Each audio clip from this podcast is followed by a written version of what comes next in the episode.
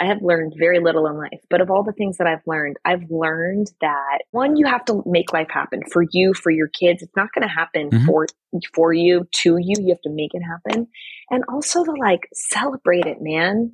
Like, do not talk shame yourself. Celebrate the fact that you were a freaking grown ass adult and you had peanut M and M's. You're not going to have peanut M and M's for breakfast every morning of your life, but at the same time, like if you're not stopping and smiling and that's the bit that I think we oftentimes have wrong Treat as yourself. adults and as people. Yeah, there's too much shoulda, and like dessert is self care. Is that not a shirt? No, it should be though.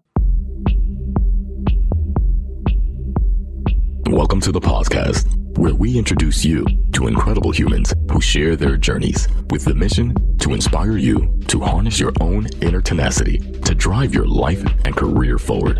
And now, your host, Adam Posner.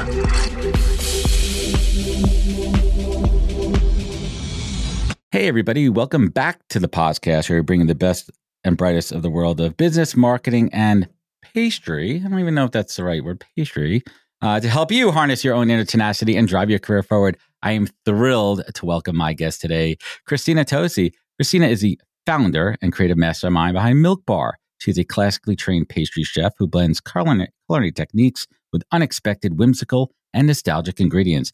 And she began her career working for a number of powerhouse fine dining chefs, including David Bouley, Cesar Ramirez, Thomas Keller, Wylie Dufresne, and Alex Stupak. Is it Stupak? Stupak? Stupak. You got Stupak. it. It's a close one, and we'll talk about Wylie in a moment because we've had a couple of anniversaries, we have one anniversary at uh at, at WD forty. WD 40. 50. 40 oh, is a grease. I know it's a grease. and and I'll talk I'm going to talk about that experience uh, in a little bit, but from there Christina founded the dessert program at the one and only David Chang's Momofuku and went on to build a culinary empire of her own, described by the New York Times as a quote border crossing pastry chef. Do you love hearing this all the time?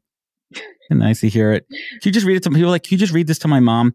And she opened Milk Bar's doors in 2008 and has since been recognized as one of the most iconic American pastry chefs of this generation. Among her many accolades she received is the James Beard Foundation Award for Rising Chef Star Chef. Boom! I am a huge foodie and a huge fan, as Milk Bar has been a essential culinary part of my New York City life.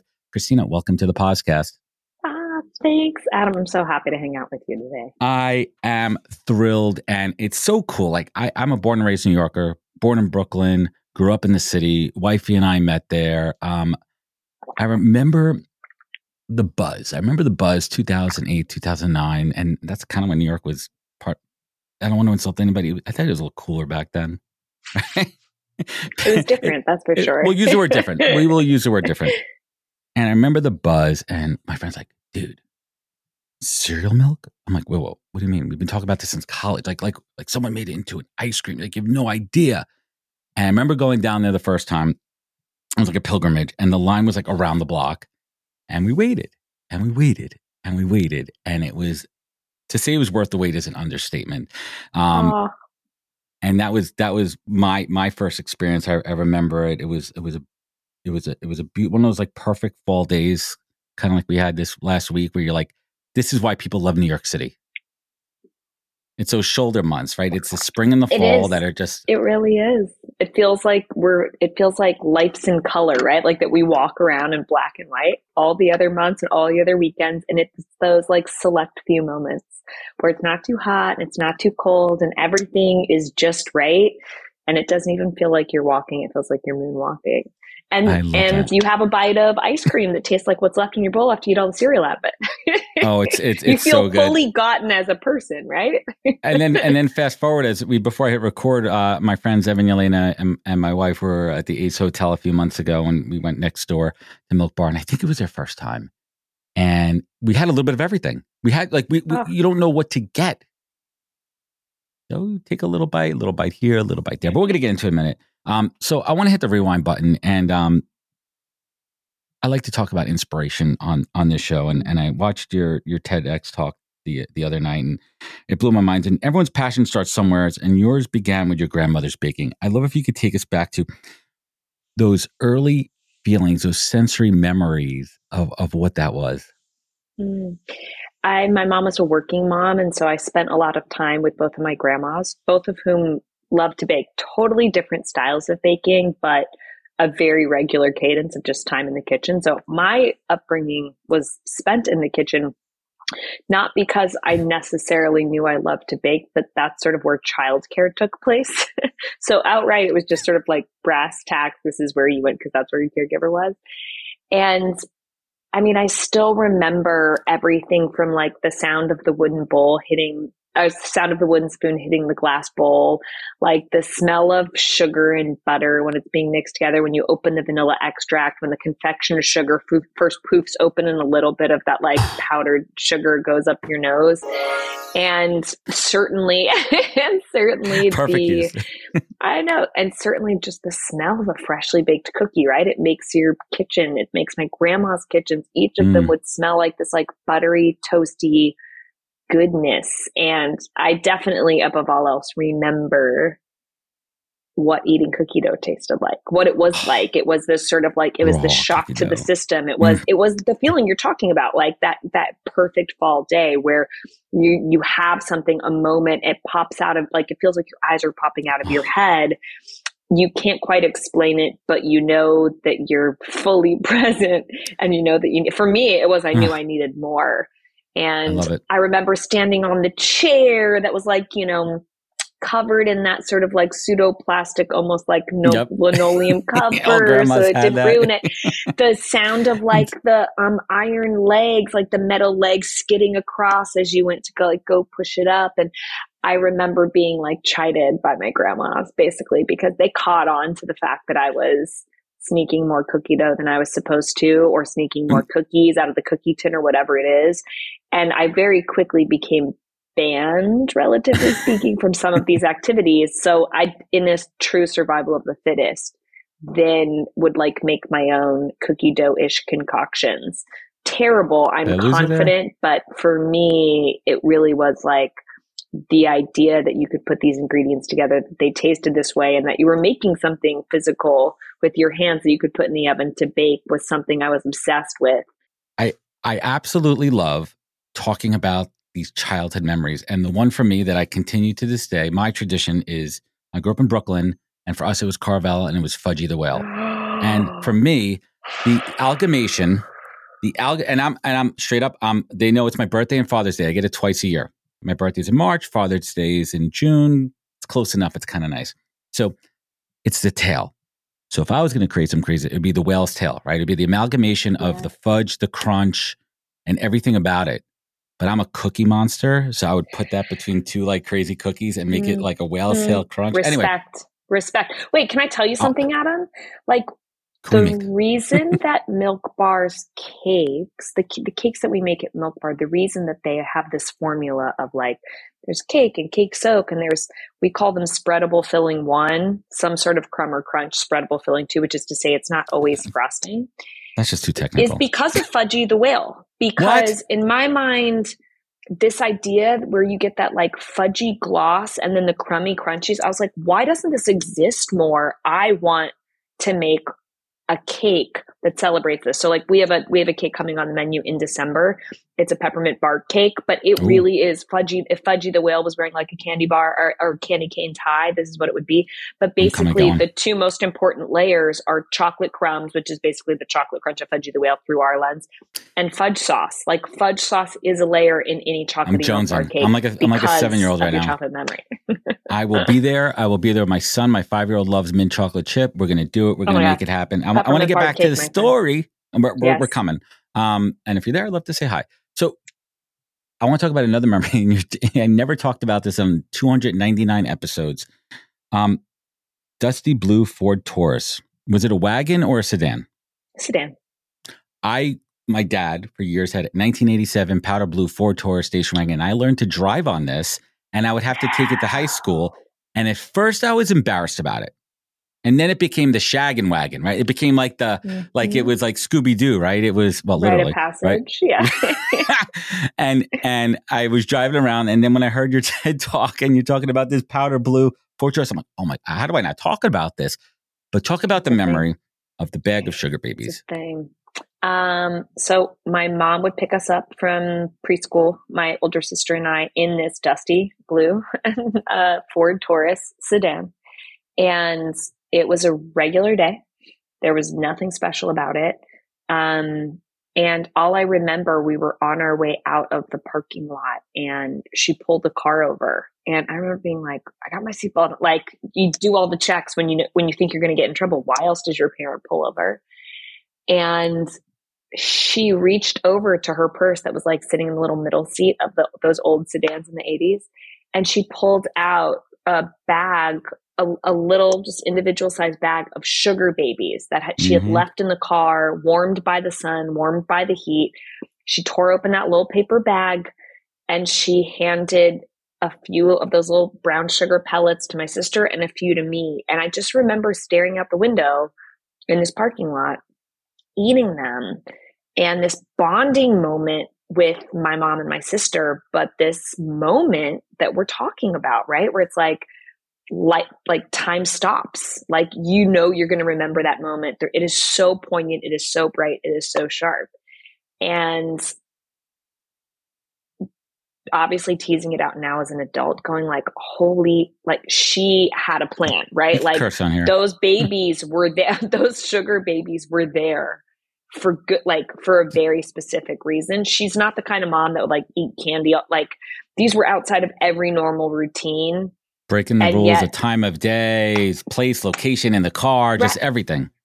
What 50 cents maybe this bag of sugar babies at the time and yet it it stopped like it stopped me in my tracks not that i was like in like sleepwalking feeling washed as a preschooler mode right but like i remember nothing else about my childhood up until that point probably but I remember that. And that for me is like the power of why I do what I do, not in a self important way, just in a my love and my connection and my bond to dessert and these sweet treat moments, not to be like cheesy about it, but no, the power that these tiny little sugary things have to do for, to, and with people is something that I'm just obsessed with basically. so this so this is this is going off script here. Um May I ask how old are your children? They're two and a half and a half, basically. so, so, so they're they're not at full. Um, they don't have the full ability to appreciate uh, desserts yet. They, they'll have a sweet tooth, I'm sure. Right? You won't hold it the against two and a half don't. year old is just thinks it's always around. Like I don't think she understands I mean, that like normal life isn't just going no. to a bakery and getting a bag full of twenty different types of like you know, pumpkin coffee cake cake to try out and go, which one do we like the best for these reasons? Sort of. It's going to be interesting though, as your kids grow up, like comparing it to your experience, right? How many of these experiences will be just because this is what mom does for a living versus mm. those organic in the moment, you know, and, and as a parent, I have an 11 year old daughter who's obsessed sweet tooth and a five year old son who I, mm. he's a candy monster.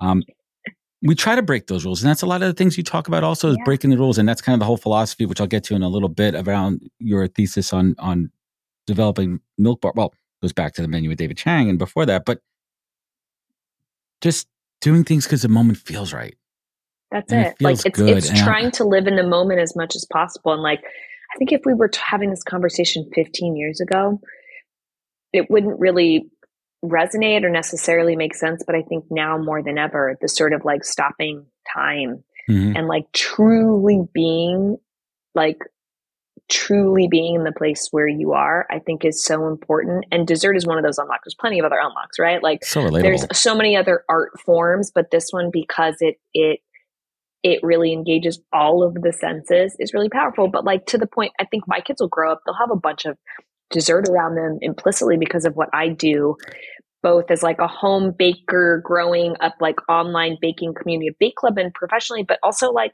my mom was with them. They're now grandma right? Was with mm-hmm. them last weekend and you know know what they did adam? They made cookies and she's making cookies with a two and a half and a half year old and so i think a lot of it also is just like the way that my the matriarchs in my family raise kids and what we do and what that creative time is and the fact that like we like dessert and we like good food and we like to and bake. Putting it all together. That's just what happens. I love it. My kids, um, they're probably doing it right now. It's 322. They're home from school and our nanny has been with us forever. She's an incredible pastry chef and she's making um, these Reese's uh, spider cookies. She makes them every year. and the Reese's melts, and they're just awesome. And I know when I get home, there's gonna be a fresh one waiting for me, and I'm gonna house them because they know Daddy's a cookie monster. But it's about breaking the rules too, even myself, and not just because I'm a fat ass. Like, first of all, Halloween period. We're recording this on the 26th. Mm-hmm. Is going to come out later this year. It's terrible for parents. There's candy Why? preparation. There's candy everywhere. There's candy in the house, and I'm a candy monster. And it's like I had I had one of those little personal bags of peanut M and M's at breakfast this morning. Who cares? No, it, dude, it's kind of a it's kind of a meal though. Peanut M and M. Terrible. This is for me. Peanut this chocolate. is like I've I've learned enough. I have learned very little in life, but of all the things that I've learned, I've learned that this sort of October, November, December season you look for like one you have to make life happen for you for your kids. It's not going to happen mm-hmm. for for you to you. You have to make it happen. And also to like celebrate it man. Like do not talk shame yourself celebrate the fact that you were a freaking grown ass adult and you had peanut that. m&ms you're not going to have peanut m&ms for breakfast every morning of your no. life i totally get no the october november december is a slippery it's slope because come the end of it you're like oh my gosh, Ugh. get it, get it, like get it under control. But at the same time, like if you're not stopping and smiling and that's the bit that I think we oftentimes have wrong Treat as yourself. adults and as people. Yeah, there's too much shoulda, and like dessert is self care, and you gotta and like let it be self care, and then get a hold on it when you need to. It should. Is be. that a, is that on one of your shirts? Dessert is self care. No, no, it should be though. All right, we're gonna we're gonna mark this one, and and I at least get a get a free shirt. So I want to get the career journey uh, on track here because that's what we talk about in the show. And desserts were your in your blood and your, but that always wasn't what you wanted. That's not what you went to college for. What what did you go to school for? Um, I studied engineering, but I ended up majoring in applied mathematics and the Italian language because they were the two classes that I was. They were like my seven or eight a.m. classes. They're the ones I never skipped. They're the ones that I was most excited to to attend and they're the ones that just sort of like fueled me and drove me and I, this is the compass that i always use in life of like if it's not a heck yes it's a heck no you know like just in any way shape or form. When was that decision to say screw that i'm following my passion basically um uh, on the eve of graduation, I was like, "Okay, girlfriend, what are you no, gonna do with this?" And I was like, "Uh, I could be an accountant, be an actuary." Yeah, my mom is an accountant, and she's an awesome accountant. I know, but for me, I think it was the intersection of, "Oh my gosh, I could. Who's gonna hire me to sit around and solve math problems every day? That'd be a great life." But I realized that that life, that reality didn't exist for me. And the other piece that I knew to be true about me was I wanted a space where I could like be really like physical and jump around, like being on my feet and being out in the world and being creative. And I, the desk job part of it really scared me about those pieces. And so I was like, all right, well, you got to figure something out. And the only other thing I knew that I felt the same way about applied mathematics, the Italian language, and making cookies. so I was like, great, so, it's not one or two, so it's three move to New York City, go to culinary school, figure it and, out, go. I, I love it. As, as, part of my French, but fuck around and find out. It, it just it it it, it, it, works. I it's so crazy. There's another thing I never talk about. So I, I had this inflection point before I went to school where I had to choose between the University of Buffalo and Johnson and Wales because I had this weird kind of passion. I wanted to like run a hotel. I wanted mm-hmm. to like see the world. And Johnson and Wales mm-hmm. is an acclaimed uh, hospitality and they have their own really solid restaurant program as well there too. And I'll be honest, there's times when I kind of say, what if? And I know you can't and shouldn't do that, but like, what if? Like, what if, what if I went Life's there? not and, over and, though, also, Adam. Like, it could be your second mountain. I could be the old concierge.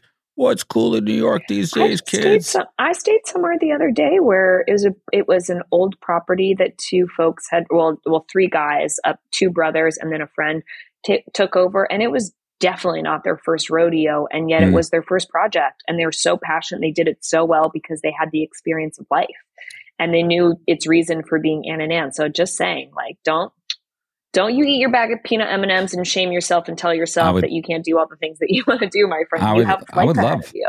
I would love don't to open settle. up and, and don't settle and, in and, and don't settle. I'm not. I'm. I'm not. So culinary school. Culin- can you tell everyone like culinary school is hard?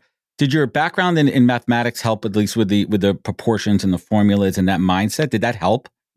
I think that learning, the way that did you have to learn the raised, ratios, or were you going by yeah, taste and feel? I I think that um, well, baking is very scientific. So I think the way that I was yes, raised to was be a rule follower is what actually served me. It was less about what I studied in college, and it was more that my hmm. parents really raised us to be overachieving rule followers. It definitely landed differently on me and my sister, which I'm sure it always does in a household of more than one child. But that served me like serving the sort of like, I'm here, I'm going to go for it, I'm going to shoot my shot. I'm here alone in this city. This is what I'm here to do, and I'm going to do it with all my might. Um, that intensity that I was raised with, and then the rule followingness that I was raised with was really, really helpful, which is ironic because everything we do at Milk Bar is like reaching beyond the rules, uh, arguably breaking the rules. But I didn't learn that I was over following the rules until after culinary school, which is good because culinary school is all about this sort of militaristic approach, the foundation, respect, like keep your mouth shut Order and learn it and mm-hmm. do it. Yeah. Yes, chef. And was there any inflection? Was there any point in culinary school where you, where you thought about quitting, or was there any like really hard, challenging moments that really put you to the test? No, I mean I, am I'm, I'm always an underdog. Like I was never the smartest kid in school, but I was the one that over a school year would work the hardest to get ahead. I'm a, I was a cross country runner, right? Like I'm never the first one out of the yeah, gate, running. but I will I will keep at it until. But I think the thing that oh I always thought was interesting at culinary school was so many people wanted to be have wedding cake businesses. Like that was the hot hotness of my class, and I was like, I don't understand. I don't want to mm. do that. Like for what sort of thing. Usually there were very good. few that were in. There were well, if you get a milk bar cake, it's a different story. But mm, yeah, it was more about the look than the taste, right? And that I always mm. thought was strange. But this was also back in the day where like being a chef wasn't as um it wasn't the glamorized chef. As it wasn't I mean, you had a couple of them. That's you had right. Emeril. You had Emeril. Yeah, you had those yeah, early I'm guys. A, I'm a female at pastry school, right? Like that. That like male machismo. There were a yeah. few great ones, but it wasn't the it wasn't revered the way that it is now and i think no. for good reason so what you had were people mm-hmm. that were really in it to be in it as opposed to folks that were like i'm going to be the next celebrity celebrity chef wasn't i'm sure it was no. a term the, but it the wasn't shows weren't really there the shows weren't yeah. you know top chef and and and um exactly and, and chopped and, and all the other ones too geez that's i mean that's pretty much what i grew up on um just a complete side question anthony bourdain mm. you, did you have a chance to, to meet him and get to know him at almost yeah. What's what's your hot take on on your time with Anthony? Because um, he had um such a side note, just a tremendous impact on my life yeah. personally. He, he, actually helped me propose to my wife. I'll tell you that story later. Oh, but yeah, that. he was great. I mean, I think the thing that I loved most about him was how like honest and raw and real he was. Especially if you got to spend time with him outside of like behind closed, you know what I mean? Like behind closed doors with some sort of proximity. And um, I think he, I just loved how real he was, right? He wasn't the best chef, he wasn't the best cook, but mm-hmm. he so like loved and revered the industry. And I think he also gave us this lens of food with humanity and humility and honesty and at a time when it could have gone in a totally different direction. And there's a really big hole mm-hmm. since we lost him. But I always really loved his, his radical candor, right? Like, oh, yeah. I mean, Kitchen camera, Confidential, all, all yeah. stuff. His radical yeah. candor, like it wasn't just his voice in Kitchen Confidential; it was his way of living, and I'm grateful to have got to spend the time with him that I did when I did. I love it, and I and I ask that because he was close with David Chang, and he's yeah. they traveled together, did episodes together, and those are some of my favorite of, of No Reservation and and parts unknown. Hey, everybody, I want to talk about a product and platform that I absolutely love and our latest sponsor, Interseller, the prospecting and outreach platform of choice for recruiters and sellers. Whether you're doubling down on business development or recruiting talent, Interseller does all the heavy lifting of finding contact data, automating the email and follow up process, and syncs all that rich data into 20 plus CRM and ATS platforms. Reach out now and get going on a two week free trial and let them know you heard about it from Adam on the podcast today check out the link on the website. Appreciate it. So, how did you first get hooked up when you came out of culinary school? How'd you get like a pastry chef, noodle bar? How'd that magic come How together? these things, yeah. So one of these things I does worked, not belong here. yeah, I worked my way up fine dining restaurants because you know, intense rule follower. I'm going to be the best pastry chef mm-hmm. possible. That meant being the pastry chef of you know the highest rated most acclaimed fine dining restaurant. You did the fancy shit. be the best. Yeah. Um, and I always, I, I did that. At, I, I got to, you know, I worked my way up from the bottom a few different times in really great restaurants. And I could never quite find my, I mean, I, I would find myself at the top, but I couldn't find myself at the top. And what I realized was that I was, I was like on the path and not on the right path, right? Somewhere in between all of that. And so I decided that I would like take a beat.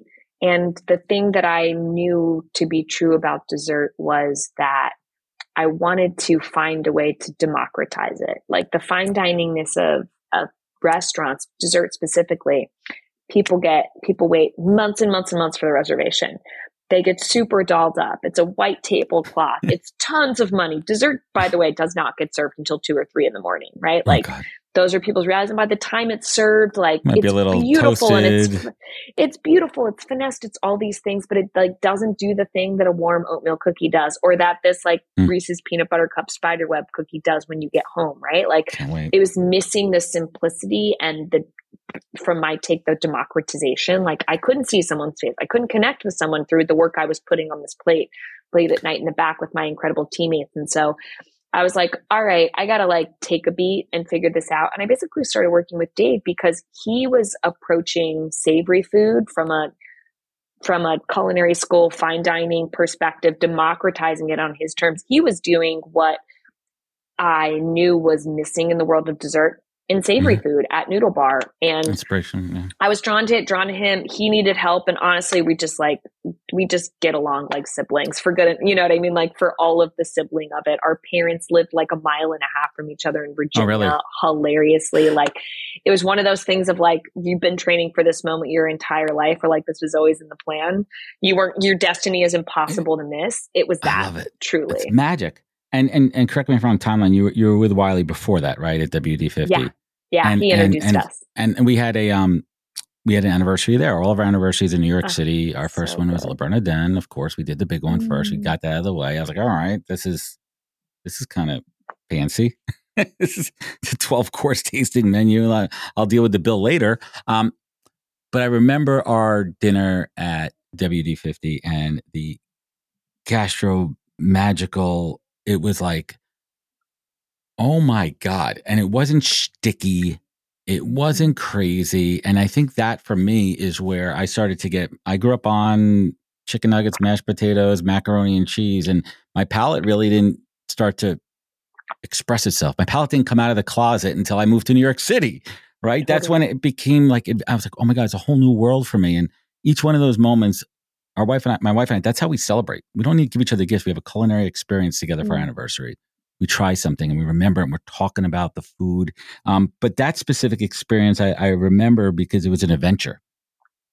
And we always do a tasting menu. I mean, that's like, let the show me what you got. Yeah. I mean, great food should be an adventure. It's not about whether you get it or not. Like I think these are these were the bits that I sort of learned along the way working for great chefs was it should always be an adventure. A great bite should transport people and it should not be because someone explained it properly Mhm. or or it's because your intention is as a chef is both selfish and entirely selfless like there's such a such a very specific altruism to to food in general certainly to baking but like food is a nurturing thing right like we have to eat to stay alive dessert's an opt-in course so we'll reserve that for another section Keep some but of us it- alive. that is what that is what a great bite of food that is like when you know you've hit it when Mm. you're what for us at milk bar when a dessert is complete when you have really Hits. hit it as a chef it's because the food does all of the talking and you do not need to explain a single thing you just let it be and let it do its work let it, let it sit. Do you remember the last bite, memorable bite you took at a restaurant? um yeah well Uh, i was i do. It was not that long ago hilariously enough but it was um a fried calzone that was filled with you know mozzarella cheese tomato sauce and some um prosciutto. And it was it was like just perfection Boom. in all of its it's in simplicity but also in complexity because it's not easy to do.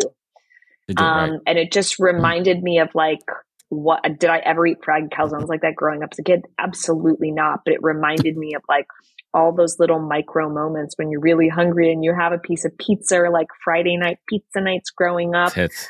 Teenager, college age, da, da, like it was the most idealized version of so many different memories tied together. Ah, I love I, I love Shannon, and I don't want to spend the whole episode talking about food because we can in food memories because that's could. my, my life. Um, so you were developing the the dessert menu for Momofuku, which correct me if I'm wrong, keep me straight here. Didn't really have a traditional dessert menu. Lot- yeah, it didn't have any or- desserts on the menu. So was David none like whatsoever. carte blanche, like go for it, like let's try shit, yeah, figure it out. I would like, I would like work by day in operations, but like if you know baker's gonna bake kind of mentality would always bring in mm, baked goods that I bake. baked at home, and he knew that I you know worked the pastry department at, at WD fifty, and I think you know in this beautiful way, like you really have to make sure that you are that you always surround yourself with the right people. He saw some, you have to surround yourself on your way up with people that believe in you or that at the very least see something in you. And, and then you have to trust fall and you have to trust fall when they push you. I mean, the number of arguments that Dave and I ever gotten over the years, we're like chill parents now and like send each other pictures of babies, right? But baby like pics. the arguments that we would get in, whether they were creative arguments or what we should be doing, or like there's an inherent trust when you let someone really push you. It's not push you around, don't mistake that, but it's really push you and challenge you. Um, and he did that for me. And he was like, I'm, I'm done eating the desserts that you bring in. They're awesome, but I'm done. Like, this is bullshit. Like, your role should not be to run office things at, at, at Momofuku. You need to make a dessert and like, I don't want to talk about it anymore. Right. In this Was- way that was yeah. like, you're, I'm not your boss. And yet you need some sort of authority to say it because by the time you wake up and realize it, it could be too late. And I can't live with myself for that. So, how does the story go with pushing the bird out of the nest into the open store next door? Literally, yeah, put a dessert on the menu at Momo. It went well. Put two, put three. All of a sudden, we had dessert Boom, on all the menus. Boom, boom, boom. Um, and we would do a lot more walk and talks that were less about what the restaurants needed and more about like what my ideas and vision were. And I'd be like, man, what I really want is like to open some like quirky bakery. It's kind of like a Dairy Queen, but also has like a bakery vibe to it. And uh, our landlord at, at one of the Momofukus, uh, this like old laundromat space was was coming up on rent, and we were worried that they were going to put a tenant in that we just didn't want to be neighbors with. Essentially, like a Domino's. uh, he was. I mean, I wouldn't be mad about Domino's, just saying, but like whatever, whatever it is, right? Like whether it's a competitor or someone that like I don't know makes some is like a nail salon. So all of a sudden you're eating your bo ssäm and it smells like nail polish. It could be yeah, anything, you don't want right? that. Yeah. Um, and so we were like, let's like take it and move, take it and move and move fast. And I think urgency there is also a little bit of like a secret ingredient too, because when you're working with It's urgency, serendipity. you don't have time to question and second guess and dan dan and over It analyze, that et out cetera, of it. It takes the element out. It, keeps the second guessing out. captures, It captures the It's right. It's a bottle. serendipitous. It's mad. Let's go Yeah. with it. It's a here. The opportunity's here. The store's Yeah. open. We've been talking about this. Let's do it. That's it. I mean, we weren't loonies. We weren't like let's No. let's take out mortgage on our blah blah blah. Right? Like No, we uh, did it on a shoestring. I borrowed I borrowed some money from him um, from Momo to do it, and just took off running. Basically, opened the doors. There was a line out out the door and Mhm. around the corner. Used Momo. Fukunin as like the launch pad because I was like, it's a known and trusted entity. Keep it simple, stupid. Um, and all of a sudden we were off and And- people were like, what is a cornflake chocolate chip What marshmallow cookie? Why does compost next to a cookie something I want? Why is there no vanilla ice cream, right? Like, what is this cereal milk? Why are the cakes not frosted on the sides? What is this like gooey underbaked pie? And all of a sudden, like to the beauty of urgency and not enough time to filter, what you got when you walked into the early days of Milk Bar was a whole lot of passionate people giving it their all that knew a lot about certain things and knew nothing about other things. And so it was both a like a it was a beautiful delicious mess. 16, 16, 17 hour days, four or five Oh, people yeah. working there. what was one of those yeah. early, what was one of those early challenges that you had to overcome that like maybe you had no I idea? mean like, outright from- sleep. I mean, outright like, I just mean, like exhaustion. oh Yeah. Just like how do I see clear and steer clear with sleep? And how do I still give like kindness and patience to my team and customers? And basically, how do I get us out of this hole? Like what we're in a bottleneck. What the heck is our bottleneck? How do I identify it and how do I unlock it? And one of them was like hire good people, mm-hmm. like improve systems, um, Dave and I would oftentimes, yeah, Dave would come. Does that come from the math? Does that come a little bit from the from yes, like the the rule yes. order operations, 100%. keeping your books in order, inventory, that's like it. just a business aspect. These the rules. It. So a lot yeah. of chefs have no freaking clue how to do any of that stuff, and that's one no. reason why a lot of places fail.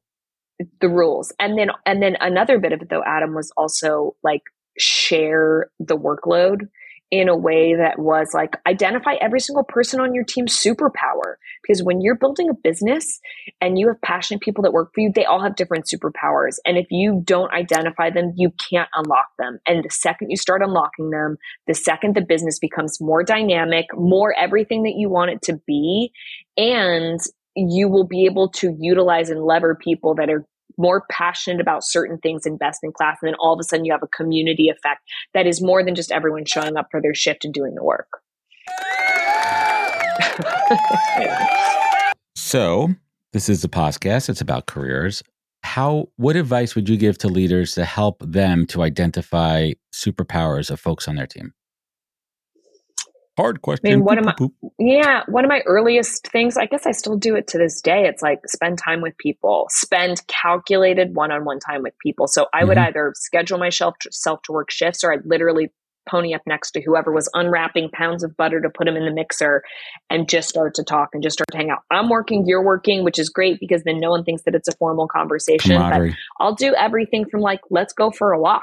Like, let's go for a walk. Let's get a cup of coffee, whatever it is. Just calling someone on the phone to be yeah. like, hey, I just want to like to go, nowadays because because of the world, like sometimes you just have to call someone on the phone to be like, I'm just mm-hmm. thinking about you. How's it going? How's life? What's this? What's that? that? Hey, I have a question. I've been like trying to figure out this thing over here. Like, you always seem really curious about it in a meeting. Like, I don't know, what's your take, right? Like, do it on this really low five personal level. One, it's just a great relationship capital investment, but it allows you to really start to understand in that person. Like, don't leave it to a review. I mean, review totally ask the question, right? Like career development, et cetera, et cetera. What do you want to do? What do you want to be doing?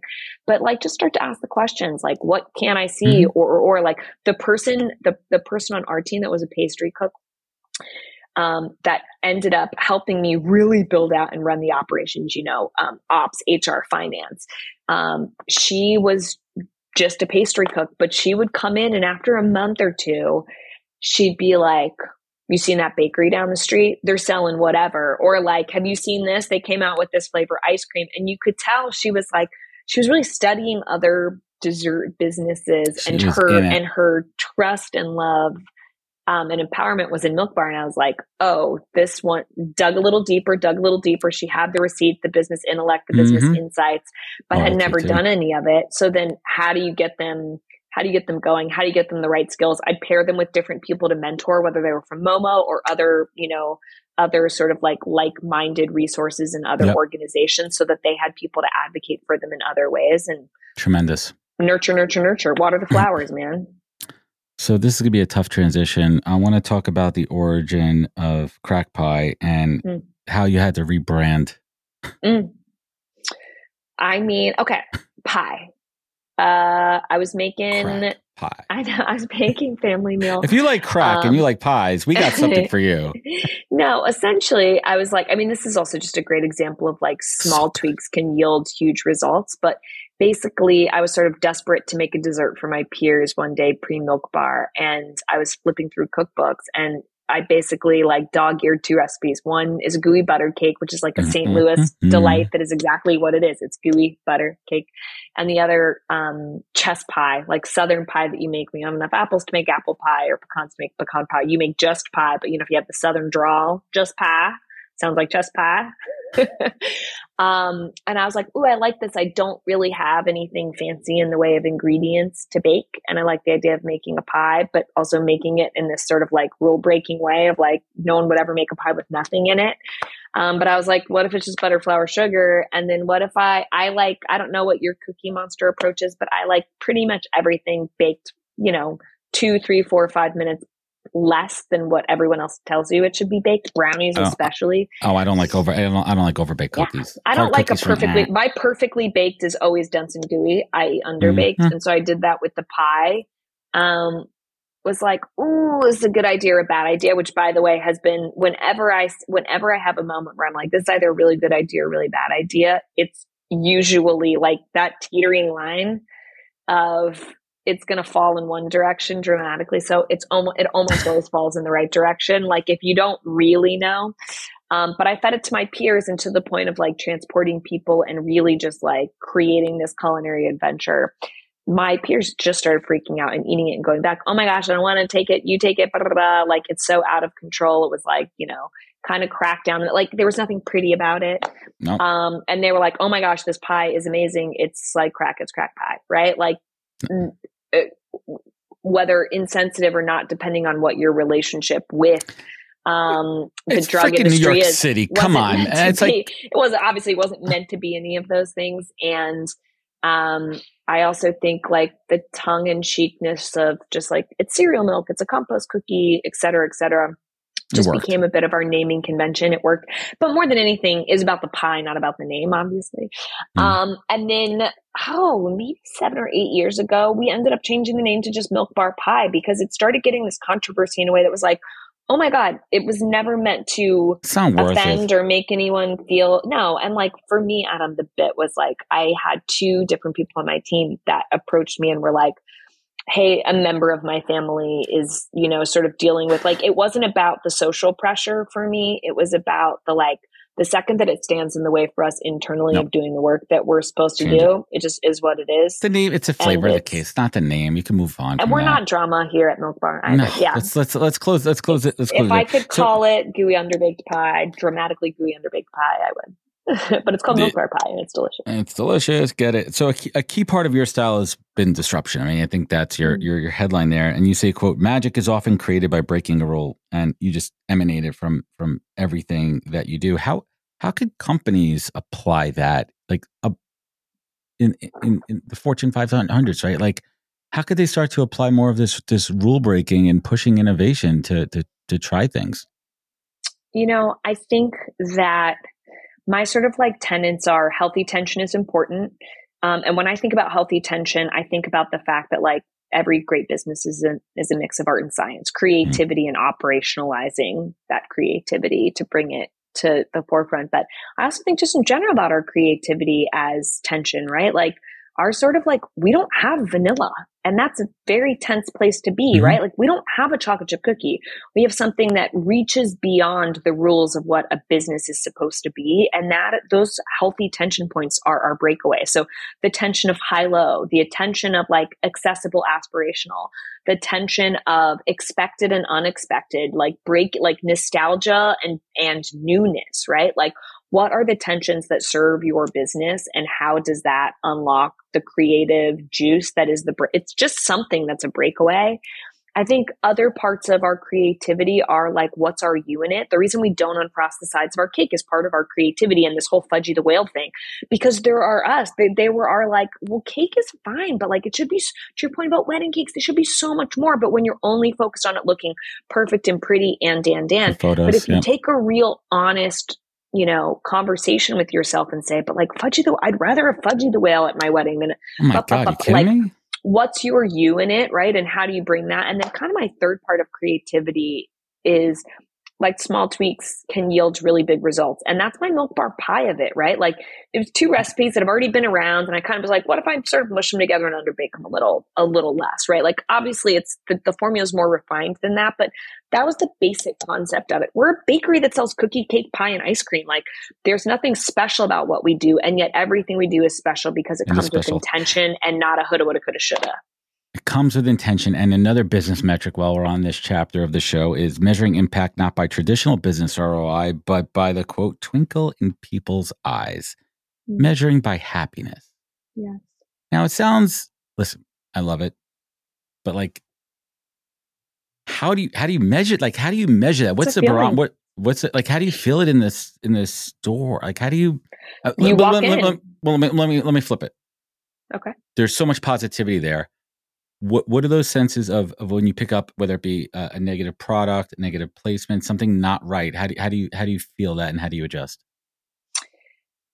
I can walk into a bakery and know that something's off because it starts like I don't know what does it look like when you walk into the bakery? Is it clean? Is it tight? Not clean, tidy in like a rule following way. Like there's the basic brass tacks of what caring about where you work right. looks like and the feels Department like. Health and standards then, versus feeling exactly, and then DEP, etc. But like then when you walk in, like what's the vibe? Is someone saying, "Hey, what's up?" in their own way? Is there are people in there as customers having a good time and jamming? Right, like does mm-hmm. the food look good? Da, da, da, da, da. Like all of these things are a breadcrumb of trails that can tell you exactly whether the store is meeting their revenue goals or not. Right. Like, and that's not to say like they lead, but like there are moments when we had like our chef's table episode came out, right? People are rushing to milk bar. They're falling in love with milk bar new, et cetera, et cetera. Like sometimes the customer helps us fall in love with what we do anew, right? Like it doesn't always, it's not, Listen, I'm not stating watch. it in a way that's formulaic and that there's only one way to do it. But you have to feel like there is a love, energy, and enthusiasm around the work that you do, both internally on team calls and team meetings, and not like you can feel when there is disruption and drama or trauma or like people just feel the energy plugged in. And I, I'm not like a hoo ha kind of person, but just outright to your point of like, how do you know when you've done it right and it's joyful and and and? Well, the numbers will never lie about that. And sometimes the numbers start like sometimes it's something else that happens externally that drives people and that gives you the opportunity and your team the opportunity to fall in love with the work anew um, and then there's inevitably like the leadership part of like, how do you as a leader help drive that if you don't have folks, you know, on the front lines doing it, or you don't have your customers doing like, how do you do it as a team as leader? It's, it's hard. It's the hardest maybe arguably now than ever to be a leader. Like it's serious stuff. It's not for the faint of heart. There's no inherited greatness anymore, right? Like it is a, you got to have received No inherited greatness. The leadership yeah. that you carry through every day. So that let, us let, so at this point of your career and success and everything, what's the hardest part about leadership for you?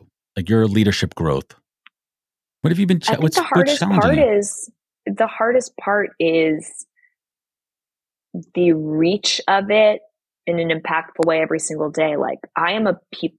I'm an introvert, but I'm a people person. Like I do my best work when I can stand next to you mm. scooping mm. cookies or making a birthday latte or scrubbing the floor at night or Windexing the windows in the morning or packing a care package box with you or delivering super crunchy cookies to the grocery store.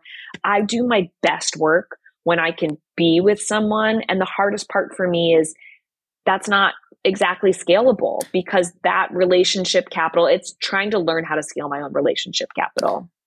A lot Truly. of self awareness in your words. There's a lot and, of self awareness. And by the way, the my other bit, Adam, is like the reality that I do my best talking without words. Like I do my best talking, baking. I do my best time spending time with you. Like sometimes, like the speeches and the podcast, they're what you're supposed to do, and I always come from them, and I always go like, I do my best communicating in an informal, like when I stop holding myself accountable to being the head of Milk Bar in ways mm-hmm. that I'm coulda, woulda, coulda, supposed to supposed to do, supposed to look, supposed to act. Mm. I just it's it's like almost remembering who you are and not trying to force yourself to be something you're not, and to tell yourself that it doesn't it doesn't need to look like anyone else's version of it. Just keep trying to go back to that. I needed to hear that right now. Thank you for some of the shit I'm going through. I'm yeah. serious. Thank you. I, I kind of needed to, to to get back to that. Um, I want to you'll drive yourself crazy. You'll run yourself rugged trying yeah. to chase something that is just. Before, don't forget who you. Don't forget your superpower. We're talking about unlocking superpower of your team. Don't forget your superpower and like have that calm, quiet conversation with yourself regularly. That's where I'm at right now. I love it. I appreciate that. Um, what's what's next on the horizon? Let's give us some alpha here. What's next mm. on the mm. horizon from Milk Bar. First of all, the the the the evolution into e-commerce and delivery during the pandemic mm. was awesome. We had some stuff delivered. We surprised and delighted folks. It was awesome. Um, but but what's next? What's next on there? Is it expansion? I mean, we're doubling, expansion? We're doubling, tripling down into grocery. Like for me, the mm-hmm. idea mm-hmm. that when you go to the grocery store with your kids and your daughter's like, I want to bake, that she thinks about baking in a way that reaches beyond the traditional baking mix or or mm. or, or when she wants a cookie yeah. or a pint Just of ice cream. yeah. She yeah, I mean I love break and bake, but also it can be more than a chocolate it can be more yeah. than a chocolate chip cookie, but when she reaches for a pint of ice cream or a bag of cookies that she's thinking about the world in a bigger more magnificent way beyond the tried and true tropes by the way i love the tried and true i'm not suggesting that we get rid of them. I'm just suggesting we need more individuality and creativity and less more of the same. Like do we need 101 chocolate chip cookie SKUs on the aisles of the group no we need let's build on that guys. And i think that my my my thesis is that it will play out in a really beautiful way in, from a humanity standpoint. And then for me personally, it's just unlocking more creativity. How do I bodyguard more? How do I stop trying to be all the other things and just spend more time doing the things that are the veryness of what Milk Bar, what made Milk Bar Milk Bar 15 years ago, um, and doing that and doing it really well and just protecting the heart and the spirit of it. I love it. Do, do we have a couple minutes to go over? Because I have a couple more questions. Are we, on, are we on the clock? I need to stop at four, otherwise I am gonna bring it home. get stuck. So so so let's let's let's bring it home here, and I'm gonna have a new segment. I have a new segment called fan questions, and this fan question comes from a a Matt H, a Matt oh Hig, Matt Higgins, um, and his question is um fan question: Why do you give everyone close to you a nickname ending with a Y? I believe in the power of nicknames. Like, like the pro. It's funny that that's the question.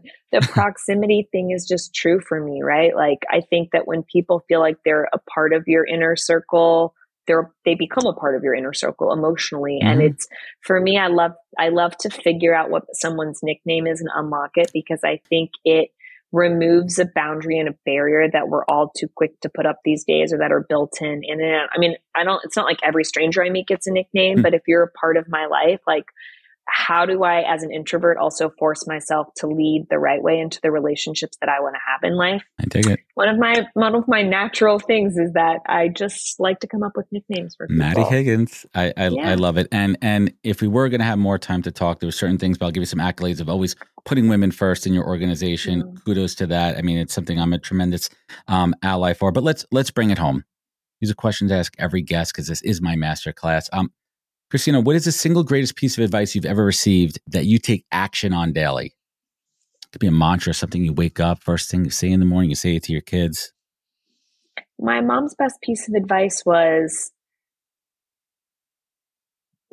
smile. Her basic piece of advice was if you smile big enough, no one will notice how big your feet are.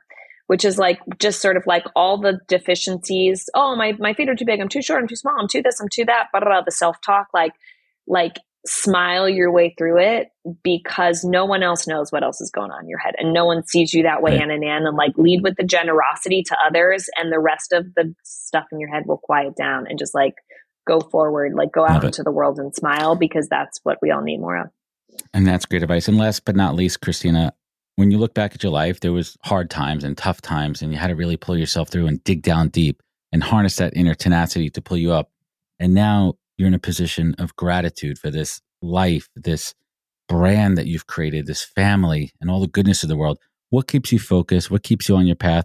Christina Tosi, what is your North Star in life?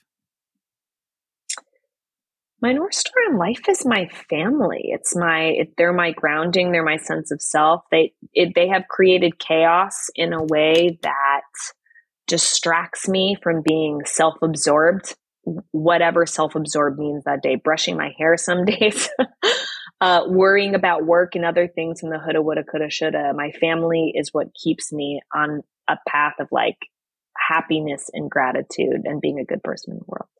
I love it. Christina, hang with me for a moment here. Thank you so much for joining me.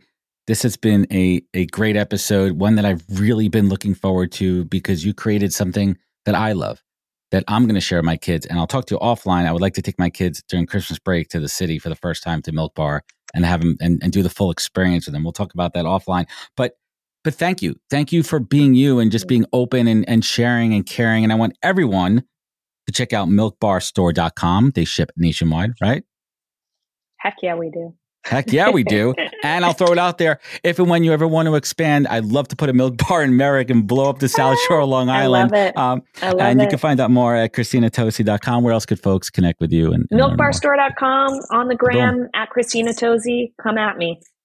You got it, Christina. Thank you so much for joining me. Everyone out there, if this episode meant something to you, leave a review rating. It goes a long way. Sharing means caring. Follow us on the podcast.com, all the social media channels. You know where to find us. Remember, take care of yourself be good to yourself, be better to others, and catch us next week for another great episode of the podcast. Take care, everybody. Hey, everybody. First, I'd like to thank you all for spending time with me and my guest on the podcast. This show is my canvas to showcase amazing people from the world of recruiting, entrepreneurship, and leadership and unpack their career journeys for everyone to learn from. But this show is also a business generator for me, as well as creating thought leadership and endless amazing content. And I've taken what I've learned in the past three years and over 200 recorded and 100 live shows and distilled it down into a digital playbook that I call the Pause Course. Now you could learn how I build, manage, and produce the podcast and use it to drive real business development and relationships. Today, I'm sharing all of my secrets behind the podcast, and you can get it all at thepausecourse.com. This course is for anyone, whether you're starting out or an advanced podcaster using it for B2B and B2C. It's filled with all of my insights, learnings, tips, tricks, and templates. So get it now at thepausecourse.com and learn all my secrets. Thanks. Wisdom is forever, but for us, it's time to go. Thank you for joining us. Luckily, we'll be back with our next episode soon jam packed with more incredible humans. Thank you for listening, subscribing, and sharing. To join the conversation, search the Pausecast on LinkedIn. And to catch up on past episodes and more info, please visit www.thepausecast.com.